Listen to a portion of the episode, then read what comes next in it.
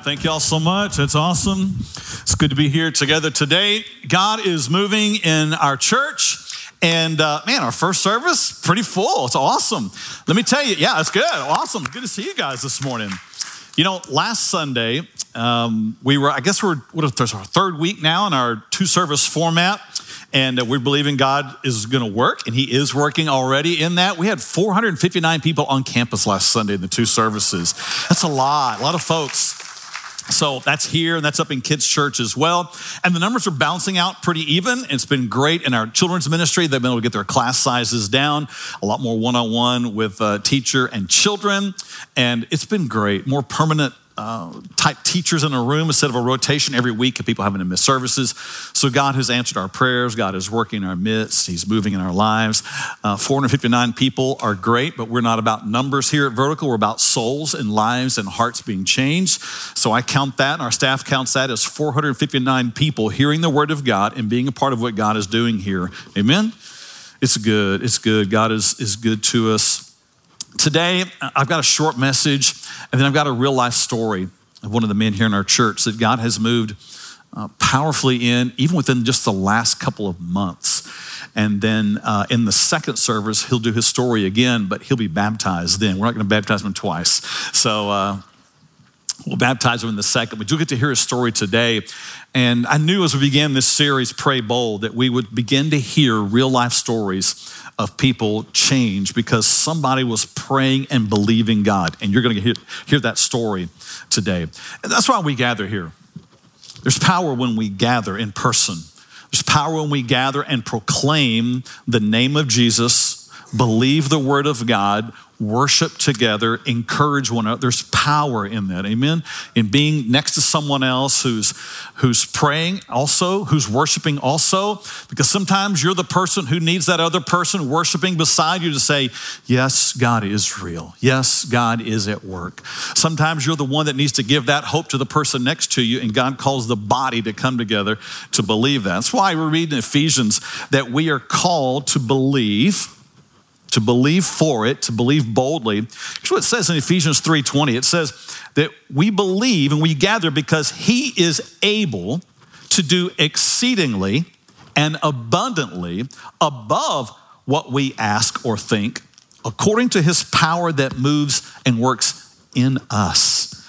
And he also writes there, he says, To him be glory in the church. This is our opportunity to glorify him together to speak of his goodness and proclaim what he has done. And that is what we believe. We believe that he is able to do the impossible.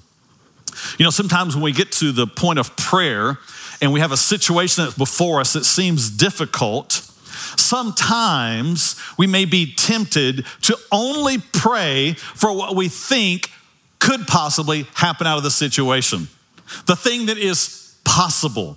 Sometimes the enemy tries to make us not believe that this impossible situation can change, that that person's heart could be moved, that that, rec- that relationship could be reconciled, that God actually could do something miraculous there. I'm here to tell you the same God who performed miracles in the Old Testament, the same Jesus who performed miracles in the Gospels, the same disciples who walked and performed miracles in the book of Acts is the same God that we serve today who still does miracles. Amen? We believe that. We hold to that. In fact, Jesus said to his disciples, and referring even to us, he said, To those who believe in me, listen, greater works than I do, they will do. You say, Well, I hadn't parted any Red Seas lately. You say, I hadn't raised anybody from the dead lately. Look here. All of those physical miracles were pictures of greater miracles. Parting a Red Sea is one thing. But seeing a person's life that is stuck in impossibility, and all of a sudden God part the sea and you walk through it with hope, with perseverance, with grace, trusting God, that is a real miracle. When a life is changed, when a heart is changed, that's greater than any physical miracle that we read about in the Bible because those were written for us that they might be examples to us of even greater miracles that God will do in our day. Amen? It's true. So I don't believe we live in the day of lesser miracles. We live in the day of even greater miracles. To see a relationship where two people are at odds with one another, that seemingly you would think it is impossible for God to reconcile them back together. And we pray and we believe and we trust and we pray bold and see them come back together. That's a miracle. To, for God to take someone's heart who is consumed with their sin, stuck in stubbornness and isolation and selfishness and resisting God. And for a believer to pray, to pray bold and see God break their heart, see God turn them around, see God humble them and see them come to Christ, that is a miracle of epic proportions. I believe this is the day we live in today. This is what he's calling the church to. This is what he's calling us to, to have that level of faith, that level of boldness, that level of trust, and that level of expectation. To see that happen, to see that happen when we gather, to see that happen in our homes, to see that happen in our relationships, and to see that happen in us. Amen? Our message today is called Pray Bold, and the impossible happens the impossible, the thing that seemingly would be unnatural, illogical, impossible. This is where God moves and works. This is the God that we serve. Turn your Bible today, Joshua 10, the Old Testament, book of Joshua. Joshua is the new leader for the people of God at this point. Moses has gone on to be with the Lord. And so he has been appointed the new leader, and they are making their way into going into the promised land. But boy, they are going to have to fight to get their way into the promised land because their land has been taken over. There are enemies in the land, there are strongholds set up in the land. There are those who resist the move of God. There are those who don't believe in God. And God's people, though they are smaller in number, are mighty in faith because they believe in the God who is bigger than all their enemies. Amen? And so they are moving forward to move into all that God has promised them. It's a struggle, it's a fight. They're outnumbered, but they're trusting God. Anybody ever been in that situation before? That's all of us. You and I are walking into all that God has called us to and given us in Christ in all that He has for us in our life. There may be strongholds established. There may be bad patterns from the past. There may be enemies who resist us in our life, but we trust the God who is over us rather than the enemies that are around us. Amen. We trust and we pull down strongholds.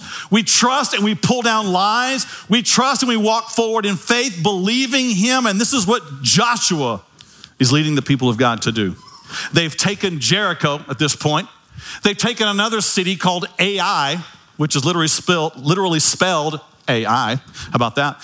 And they are moving forward, trusting God. But as we get into Joshua 10, there are more enemies still. There is greater resistance still. There are those who that are opposed to them still.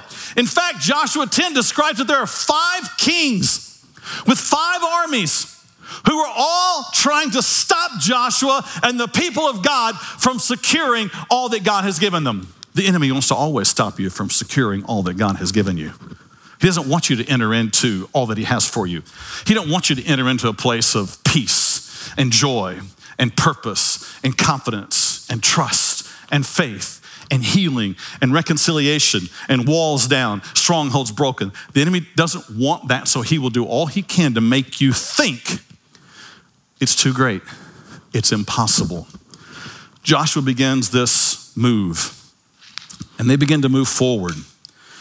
And God gives them a promise. He says, Joshua, do not fear them, for I have delivered them into your hand, and not a man of them shall stand against you or before you. It's a powerful promise. And Joshua says, Got it. You make that promise to me, I'll move forward in it. It's very similar to the promise that God says to us that no weapon formed against you shall prosper. It's Very similar to the promise that God makes to us when Jesus said, And the gates of hell will not prevail against you. And God is looking for the man and the woman who will believe that promise and say, Got it. I'm gonna go. I'm gonna go and I'm gonna leave my family. I'm gonna leave my friends. I'm gonna lead all those I know into the promise that God has for us. And Joshua begins that move.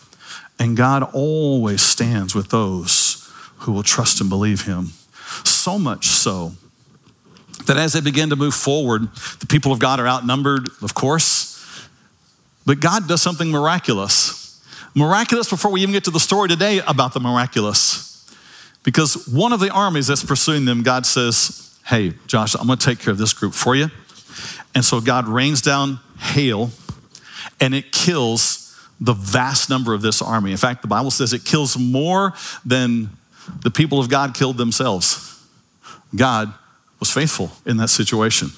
So, with these, these five kings and armies against them, we turn to verse 12 and we begin here because we're going to see Joshua do something very bold. Verse 12, it says, Then Joshua spoke to the Lord. In other words, Joshua is about to pray. And Joshua's about to pray bold. Joshua's about to believe the promise, and he's to speak based on the promise. He's to ask for something massive. He's to do what you and I sometimes are afraid to do ask for the impossible based on a promise. Verse 12, the second part says, This all happened in the day when the Lord delivered up the Amorites before the children of Israel. and he said, In the sight of Israel, let me just pause for just one moment here. Joshua is praying to God, and he's doing it in the sight of Israel. This is important. This is not one of those in secret, by myself. I'm not real confident in this but I might just pray it quietly just to see what happens. This is Joshua saying, I believe the promises of God.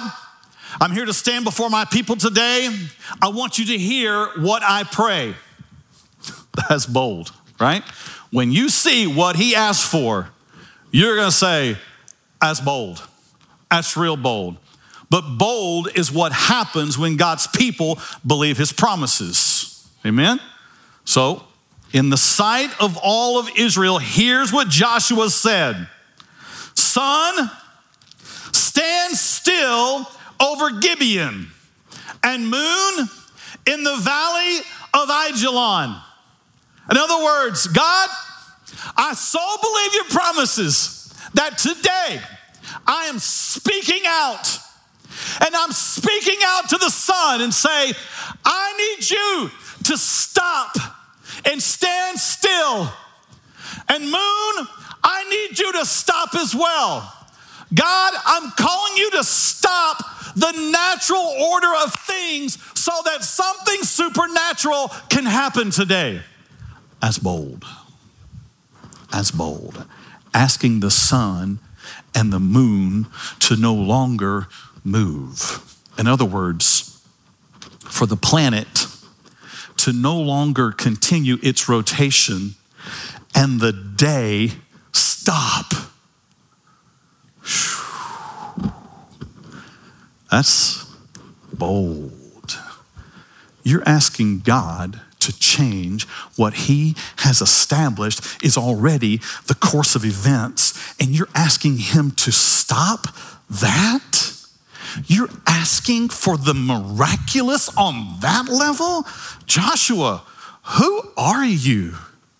I'm beginning to think you might be a little whack. You're asking for extreme level, impossible. Joshua knew they needed to win these next battles, and they needed time to do it. They needed the day to be longer so they could fight longer. They weren't greater in size, they weren't greater in might or in number, but they were greater in tenacity and faith. And Joshua knew, I need some time. I need this day to last longer. And God, I know that's not how you do things. God, I know the natural order of a day. I know how this all works. But God, I'm asking you to do the impossible. Verse 13 So the sun stood still and the moon stopped. Are you kidding me? Are you serious? It's got to be like a story, like a playful metaphor in the Bible, right? This got to be fiction, right? Because you can't do that. If the earth stops turning, then everything goes out of kilter. Life can't exist if the planet stops turning and the moon and the sun appear to stop in the day. You can't just interrupt the natural order of science and God's plan and God's purpose. Surely there has to be something here. A lot of people look at this passage and say, well, what really happened was it was an eclipse that day. And it just appeared to make the day last longer. Some people say, oh, well, this is really just more of a metaphor for the, it felt like the day went on forever. You know, some people say, you know, I think there was some odd refraction of light happening on this day. They try to explain away the impossible.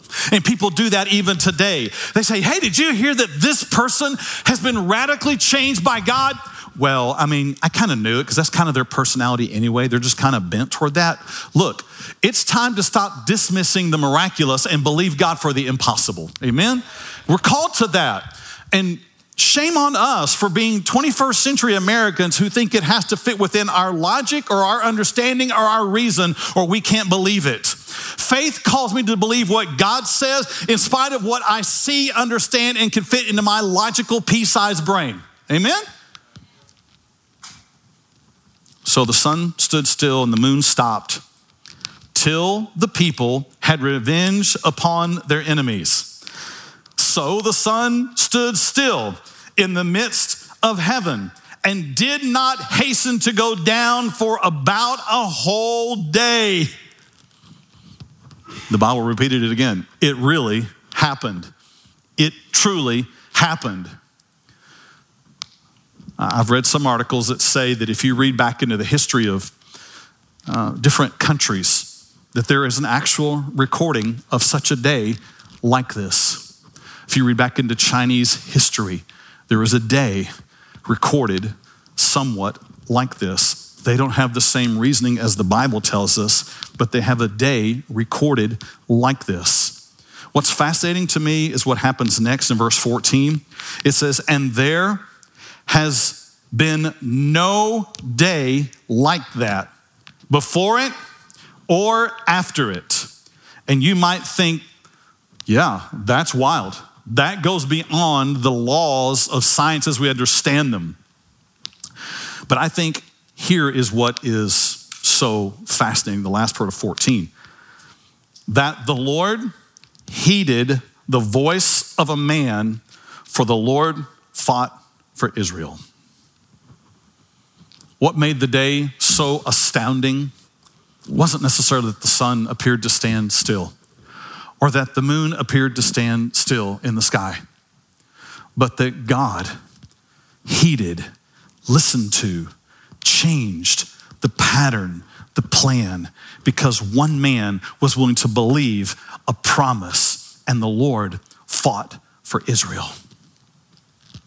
Now, the New Testament tells us that the Old Testament has been given to us that we might have hope and that we might have pictures of God's faithfulness. And so when Jesus says, The miracles that I did, greater works than these you shall do, if you will believe in my name and ask in my name, I have to believe that the same God that caused the moon and the sun to appear to stand still that day in the sky is the same God who can make time stand still in someone's life and change their heart for eternity. That can take a relationship that is at odds with one another, that can take a heart that is broken, that can take a heart that is consumed with its sin, that is consumed with itself, that is consumed with its shame, and God can heal and redeem and make new that heart. Amen? This is not just religious church talk, this is reality life talk, because this is who we are as people of God. We believe that He can do these things. And the evidence that you believe for it is that you will ask for it and you'll hold to it. You'll pray for that person in the relationship. You'll pray for that person in the family. You'll pray for chains to break. You'll pray for strongholds to be broken. You'll pray for reconciliation. And you'll keep praying and you'll keep believing and you'll hold to it, not denying, not dismissing until you see God move in it. Amen? Are we all together this morning? This is a big call of faith. This is what the Bible calls us to. It's time we get past believing the lie that circumstances or people can't change. If we're going to be the people of God, then we have to believe that is possible. The impossible is possible. It's not only possible, it's to be expected. It's time we get past refusing to ask for only what is easy or possible or attainable. It's time for us as the people of God to begin asking for what is impossible according to the promises of God. And if He says, I will protect you, I go before you, the gates of hell will not stand against you, then it's time we pray with that level of faith and expect that kind of response. It's time we stop refusing to believe that miracles still happen. And it's time that we believe that this is the day of even greater miracles. I'm not just talking about physical healing. I am talking about what I believe are the greater miracles, those that happen in the spirit of a person, those that happen in the spirit of a relationship, when resurrection occurs in the heart, when redemption occurs in the heart, when a mind is changed and emotions are settled and God brings his spirit in and things are put in order in a person's life and they speak peace from that point forward. They're no longer held in chains of addiction. That is the miraculous. Amen? Amen. All right, so today, I want us to, uh, I want to introduce you to someone who is going to tell their story about what God has done in their life. So uh, I'm to bring a couple of stools up here. I'm going to set this down and let me introduce to you uh, Michael Otwell. Michael, come on up with us this morning on stage. I'll give Michael a hand.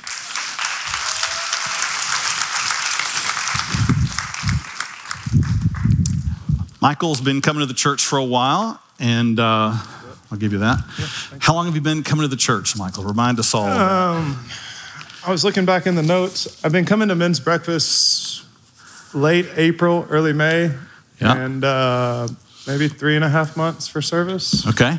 Yeah. Roughly. Yeah. And um, and and since then, God's been at work in his life, and you're about to hear how that has been possible and what God is doing. Yes, yeah? very much so. Um, I don't want to say it's not unreal because, as we all know here, it is real. Um, we do believe in, and uh, it's out of body experiences. Um, just God and Jesus speaking through me. Um, I kind of, Pastor Brian and I have been meeting with Truett as well. We didn't really want to go off of a script. Um, the story might take different turns, but if you have any other questions about it and just want to come talk to me, just feel free to anytime. Um, get my number, call me, whatever. He's um, an open book. Yeah. Yeah. yeah. Uh, so set the scene for us to really appreciate what's happening now in Michael's life. You need to kind of go back, get a little bit of the beginning. So take us back, growing up. Uh, growing up, I had a great childhood. Um, my family, my parents stayed together, still together to this day. They're working right now. Um, I had an older brother, so I have a half brother. Um, didn't really know him too well, but my sister was my keeper, um, best friend, um, still to this day. But my dad coached me through all sports. Um, if I wanted something, I had it. Uh, like I said, childhood was, you would say, completely perfect. Um, lived in a large neighborhood, grew up in the 90s, um, riding bikes, playing games, all that kind of stuff. Um, there was a neighbor down the street who created some real dark evils in my life um, that I kept to myself. I never told my parents, scared my sister would go kill the guy. Um, she was only four or five years older, but at the time, that's who she was. And uh, I held that. Um, I held that through everything. I held that to myself. I said that was mine. You know, you submit it to your parents, you submit it to adults, you listen to what adults said, and you just do that. And I'd maybe told less than a handful of people before I spoke with Brian about it and sharing to the community now. But I kind of just let that go and, and pushed it to the back. I, I, I set it to the back of my brain. Um, Some very painful things done yeah, very, very painful. Very nothing that I really cared to open up. Um, you know, and, and this is you're gonna have to catch me sometimes with this, Brian. It, it got to the point to where I couldn't even finalize marriage counseling with Morgan because I said I'm not going through that trauma again. I'm not talking to this lady about that. I'm not reopening that. I'm I'm good. I'm good. You know, it's on me. Um, I'm a man, and uh, we're being guarded this morning just because of uh, different age, ages in the room and situations. So I'm sure you know a little bit about what we're discussing here without going into details. Yeah, and, and like I said, I'm I'm an open book, guys. Any grab me to the side, talk to me. Anyone has any problem? Men, I'll tell you this: as men, um, we all hurt every single day. We all have a pain every single day. It's okay to share it. Um, yeah, it's good with anyone. Um, yeah, it's good. let's let's move forward to high school. Yeah. Um, high school is great as well. Uh, athlete, scholarship athlete. Um, here at Midlothian. Here at Midlothian. Um, it's a great time. Um, throughout middle school and everything, I, I, really got, I moved from DeSoto to Midlothian. So not only was I trying to find kind of new friends, um, I was raised in a Lutheran church, but did Awanas and Boy Scouts through Baptist church. And so coming into middle school was more or less finding the church where my friends were at which was all fun and games. Um, until I got to later on in middle school, um, I really got shied away from church. I was worshiping with my hands up. Some of y'all, y'all sit around me, you hear me scream. My voice is raspy. I don't sing well, but that is what I really enjoy doing is worshiping at church. It's just kind of what church has always been for me. Um, kind of got shamed, I would say, guilted, made fun of, not only by the kids, but some of the youth leaders, and it kind of just made me push away from church. I kind of shied away from it. Um, high school was great. Um, I kind of shied away from sports here and there. Um, my sister was in rehab pretty much the whole time I was in high school. Um, in some ways, I feel like I fought for attention from my parents, but at the same time, if I said give me attention, they gave me what I wanted. It wasn't a it wasn't any sort of relationship where I didn't get what I needed from my parents. Um, but you're good in sports. Yes, yes, I was good in sports. I feel like a lot of the push for sports was for attention. Um, but I was blessed my junior year of high school with a daughter. Um, crazy situation happened. Um, ball up everything with it, you know. Um, She's amazing. She's here. Um, love you so much, baby. But that that kind of swung my life more or less towards sports, and I I really got a grasp on the three F's of life. And they're manipulated and wrong in their way, but this is how I lived for 10 years after high school, 12 years after high school, and it was family, faith, and then football family being first because if anyone traumatized my kids or anything, I'm gonna kill them. You know, it wasn't faith first, then family, then football. It was family, faith, and football. And, and I lived by that. I was prideful by that. I hung dearly onto that for a long time. Um, really until the last four or five months when I prayed bold and let it all go to God um, completely, which is mm. so enlightening. Um, in case anyone hasn't felt it yet. Yeah. So you're so good at football that scholarships start coming in. Correct. Correct. So I had a couple scholarships. Um, I took one to Louisiana Monroe. Um, Tritt just informed me that Alabama beat them. Um, but my, they recruited me because the year in 2007 they had beat Alabama at Alabama. Um, this is one of their peak seasons. Um, I was playing football, so I went to ULM. Um, I was very good over there. Me and my daughter's mother weren't seeing eye to eye. We didn't get along real well, and so was, I didn't want to be in Louisiana when my daughter was back in Midlothian, and it was just too far. So I moved to Navarro. Um, I played at Navarro, got in trouble. My roommates were smoking pot, they were doing other things, and I was with them, included in them, and so we all got kicked out. Um, I went down to Blinn, um, had a walk on scholarship, played down there. Um, 10 days before the semester, I hit a tree going 60, 65 miles an hour, and it, everything just kind of stopped. It halted. Um, I was in the hospital for 17 or 18 days. I had three major surgeries that week. And uh, when I was released from the hospital, it was, you know, a handful of painkillers, anxiety medicine, and blood thinners, everything that can make the dope stay in your system longer, pretty much. Um, and that life kind of, the football life was still there. I still worked out. Um, I still tried to get back into it. Within eight to 10 months, I started having real bad back issues, and I had to have a double back surgery, um, double lumbar discectomy, and a fusion on the other side so that my nerves weren't just being rattled by the bones.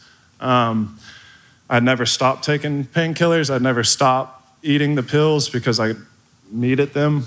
Um, I was prescribed them. Doctors are right. Um, and and moving to the other surgery, I just kept taking them. Um, I had a friend who introduced me into selling and running drugs and doing different things to get other drugs for free if I wanted to use them or utilize them. And um, it started on a super dark path um, just from that little bit. Um, I, you know, from manipulation to lying to not giving the daughter I had and I still have at the time the uh, the full blown attention that was needed, um, creating a generational curse, creating a spiritual demon that still fighting to this day. Um, mm. How old are you at this point? I'm 32 years old. Um, you can ask my soon to be wife; she will tell you that. Right now, you're 32. Times. I'm 32. How old were you then? Then I was 19. Um, 19, projected to go professional by the age of 20, and instead I was on painkillers, being the cool guy around town who could bring you pot or party with you. Um, the super senior, whatever you wanted to call it. I, I, I, I just feel like I've, I've, stepped back down to that area at a young age. Um, still continue to go to college. Um, transferred my credits here when I was able to walk and actually move around. I went up to North Texas. Um, North Texas was awesome. It was a good time, fun times. Um, you know, I think the easiest way I can put that dark time was confusion, um, you know, sex, drugs, music. Um, my brain experienced many things. I did many, multiple things from trying to figure out why I was enough to be enough, to be cool enough. I wasn't this all star athlete. So if I could get as drunk as I wanted to at the bar, someone would remember me from that. Or try to sleep with people or, or do these drugs. It was, a, it was me trying to be enough, not being enough, as well as holding some of the trauma to push forward through, I believe. Um, and this was, you know, I, I, I think I left UNT around the age of 21, 22 years old. Um, I dropped out, became a plumber. Um, Let's just pause right there for just a moment. Yeah, I just want to take all, there's a whole lot that happened right there. Did you hear what he said was really driving it all? Quest to know that he was enough. That somehow that was lost in the early days, whether it was the trauma or dismissal of the reality of God. And so, in a search to be enough, to be accepted, celebrated, popular, cool, came all of the trappings with it a lot of times people get into those situations and people blame the alcohol or blame the drugs. They are part of the issue, but the source was his the hole inside him that led to those things that became the strongholds. I just want to make sure we caught all of that. There's a lot happening right there. When you're looking for your identity and you look in all the wrong places, it will take you down some very, very dark paths. So, um, even to this day, and, I, and it, pastor came up to me um, two services ago. He said, "Hey man, you're looking skinny. You're looking great." And coming from a background of working out all the time, those are wrestling words. You know, I look skinny. Okay, let's see how skinny I really look. You know, I'm um, fight you for that.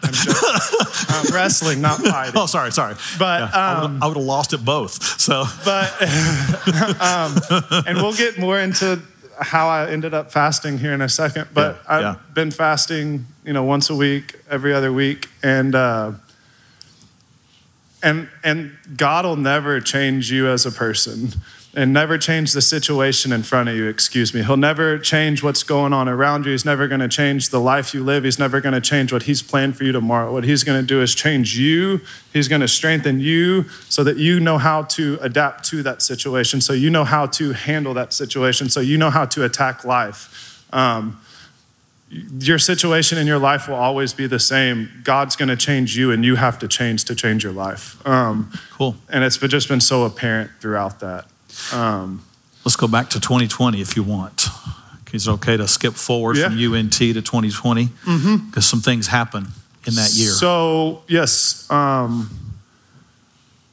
got on the right foot, still um, drinking here and there, going out partying. Um, still heavy use of marijuana all the time. Um, not that that's the right foot. That's not what he's saying here. He's saying on the right foot. That was not the right foot, no. but but still on that same path. I wasn't using drugs per se. I wasn't going out. I was more prideful in myself. I knew I was enough for myself and my two children. I was single. I was a single father.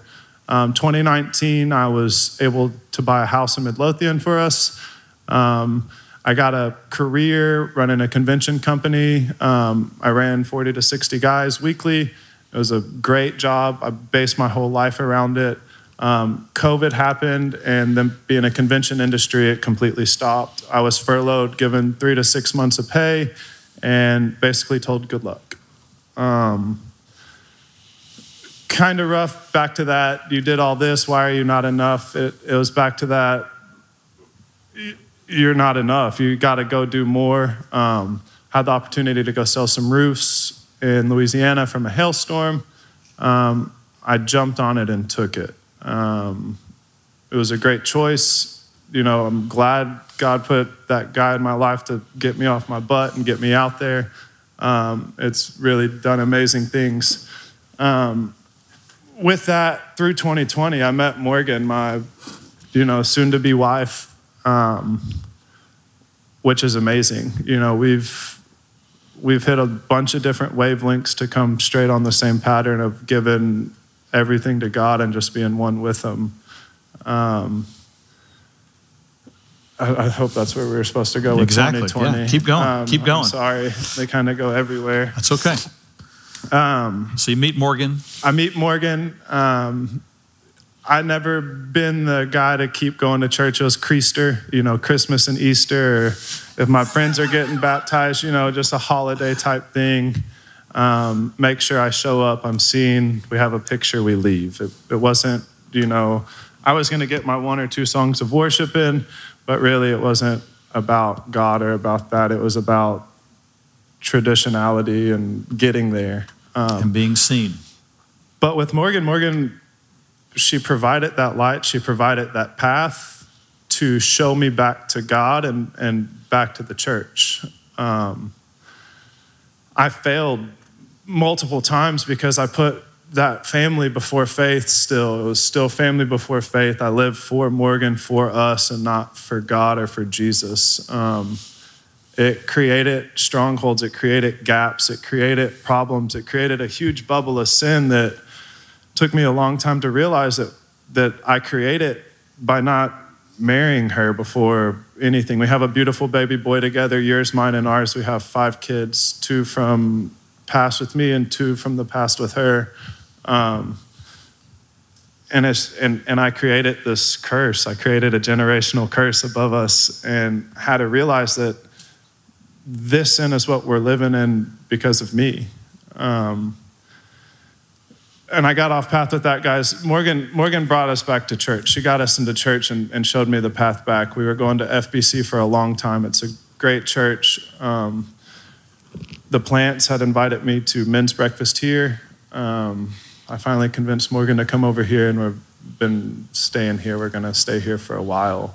Um, so, what are some of the things that happen once you come to Vertical? Um, well, men's breakfast. Let me tell you about men's breakfast. It's amazing. Um, we've been in pretty much in the book of James the whole entire time, and um, read the book of James and understand where we fail because we all fail daily, and and uh, it's a good one. From from the get go at Vertical Church, though, that I never knew, I never realized, I've never paid attention to. But back to the same thing Pastor was saying about being skinny and, and looking great. I feel like, actually, I don't feel like I know.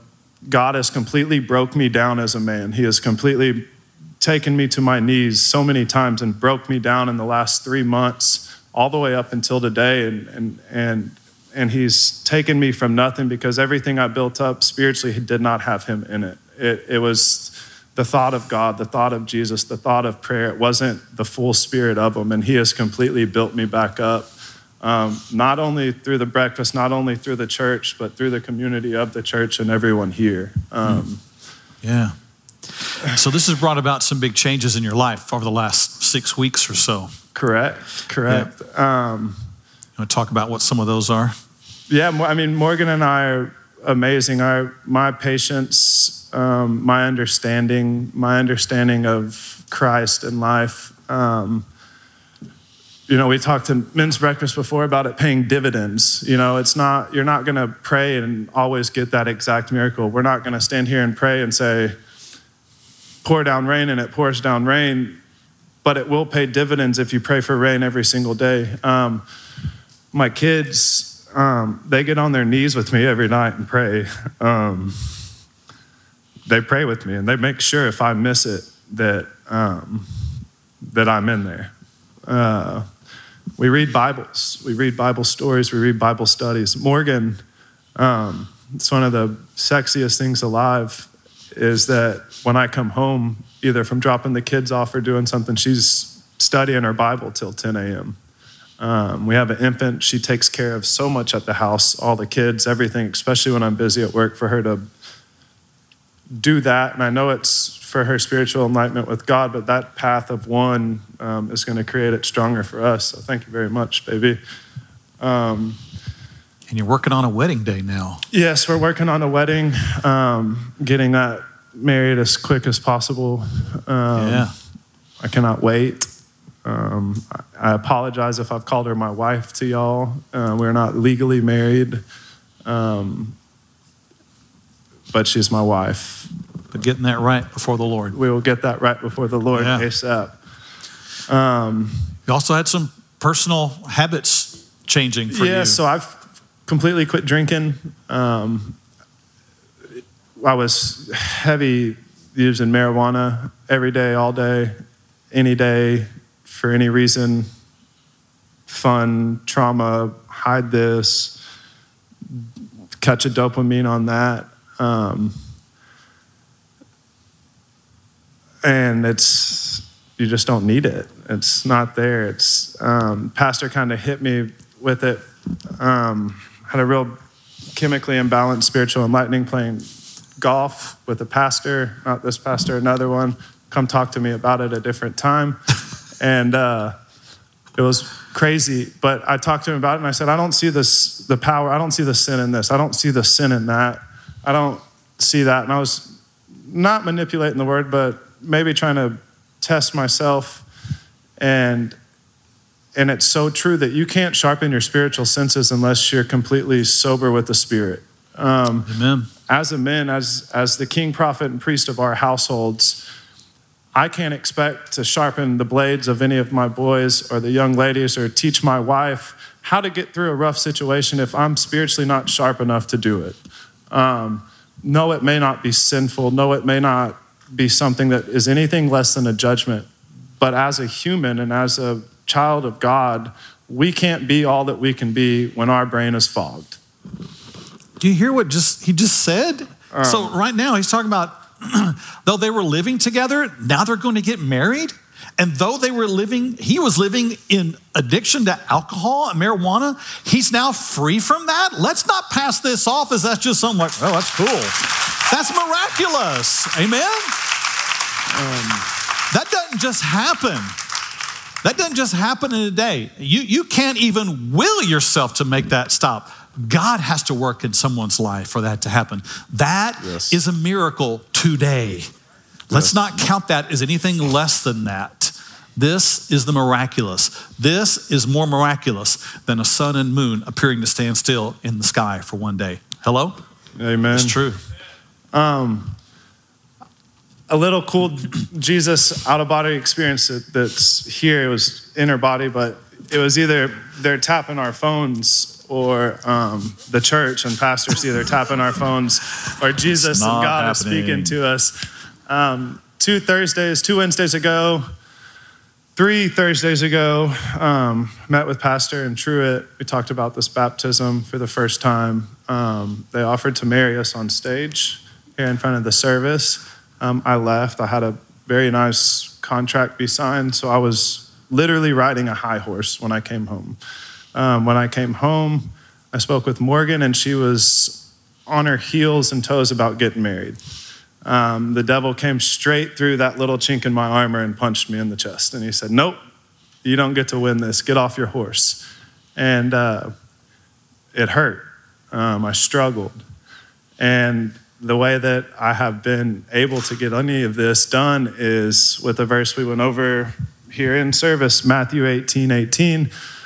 Whatever we bind here will be bounded in heaven. Whatever we loose here will be loosed in heaven. Um, the way I explain this to people is nothing here is ours. I don't own a company. I'm a shepherd of this company for God, and the way that I can shepherd it is by building a strong flock. Um, nothing is ours. We don't have stress. We don't have anger. We don't have any of that. Those are emotions. Those are emotions that we can control by praying. Um, we can control by bowing our heads, by dropping to our knees.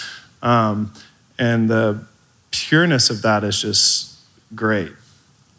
So, what I did is I grabbed my Bible, I was driving, I flipped to a page. I said, I'm going to read on whatever I flipped to. I went to Nehemiah, it went to the summary page. and the very top, it says, A day of fasting, confession, and prayer. I eat, I like to eat. You know, I, I, I love food. And so it was like, okay, I've been talking about fasting, I need to get this done. Friday comes along, I'm shooting some video content for a job of mine, and my videographer is heavy in the book of Christ. We talk more Jesus than we do work every time we get together, just kind of is what it is. But I'm showing him what I did, so I flipped to the same page, and the bullet point underneath it is says a binding agreement.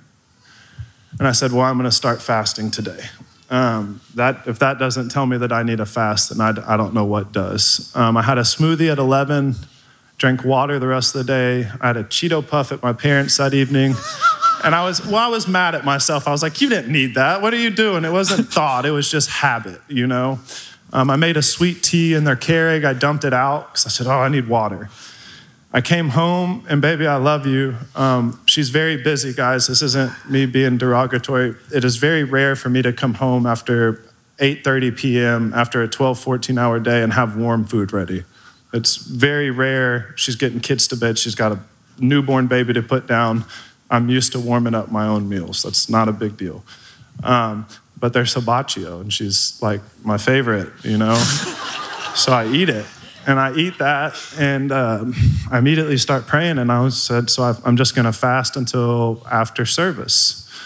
Um, I told Morgan the next day, that Saturday, baby, I can see better. And I'm blind, guys. I'm can barely hear. And I said, I can hear better, I can taste better. My, my, my physical senses were heightened to the point to where I haven't felt them that way in a while. Um, this was also a week off of not smoking any pot, two weeks off of not drinking at all. Um, and so, s- senses and everything completely heightened. Spiritual senses, though, whoo, um, amazing, um, crazy stuff. And then we come to service on Sunday, and Pastor Brian's talking about how we should fast for the flesh of Christ. Um, so I'm looking at Morgan like, well, baby, something's going on. And then the only thing that my plan was was to go get barbecue chicken or barbecue buffalo wings after sermon, and that was the only food he talked about the whole service. That's true. and so and and so it's it's there, and that's what I want to. I guess the moral of that story is Jesus is here. God is speaking. God is moving through all of us, and that simple, simplistic little story says it. Um, So in the second service, we're going to baptize Michael. And um, yeah, it's, it's Yeah. awesome. Thank y'all. Um, This I is- actually came to Pastor. I'm sorry. I came to him because I wanted to get baptized for Morgan. I wanted to be cleansed. I wanted to be purified. I wanted to know that everything was God's, but I wanted to do it for her. And that was our initial meeting. Was I said I don't. I feel selfish. Um, I feel selfish because yes, I'm giving my life to Christ, but I'm, I really want to do it for Morgan. Um, my eyes have opened even more. It's it's not just for Morgan, it's for the community. It's hopefully that this testimony, I pray every day that it touches millions. Um, no one from the age of 10 to 20, 25 should battle what I fought, should think of how I thought. Um, and no one should live the way I live. No one should be patient. No one should wait on Christ.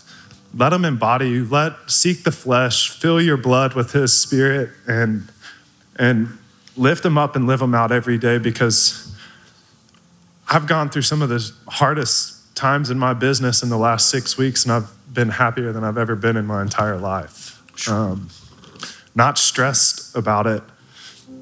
Morgan just asked me, Are we okay? No, not right now, but we'll be fine. We'll pray about it. Okay, baby.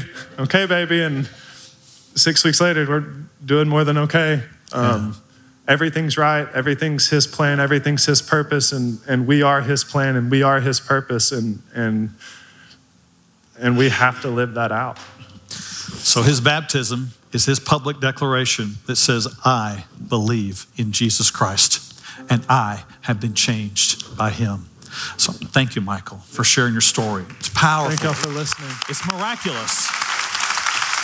So uh, you'll you'll keep seeing Michael and Morgan around vertical. I'd like for us to close today by men having you come. We're going to pray for Michael today. So I'll take that. You come on down here at the front, guys. Let's come gather around him. What a testimony! What a good God we serve to take the heart of a man and do something miraculous. And that's what this is. This is miraculous for a heart to change, for eyes to be opened, for mind to be changed, for direction to be changed. Only God can do that. Let's pray.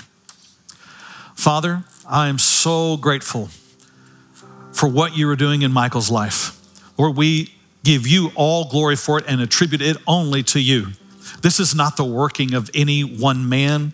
This is not the working of anyone's clever words or thoughts. This is only by your spirit. Only you can resurrect a heart. Only you can break down strongholds. Only you can set captives free. Only you can cause new life to rise up where there's only been ashes and where there's been defeat and where there's been uh, hurt, where there's been trauma. Only you can cause a man and a woman to come together in love and strength. I thank you for what you're doing in Michael. I thank you for putting him and Morgan together. I thank you for their willingness to make their stand for Christ together, to be married publicly, to raise their children up in the ways that are from you. I thank you for what you're doing. God, we glorify you today and we pray for even greater strength, patience, power, purpose through Michael, that you might show your glory through his story, which is your story, in him. And we pray this in Jesus' name. Amen. Amen. Amen.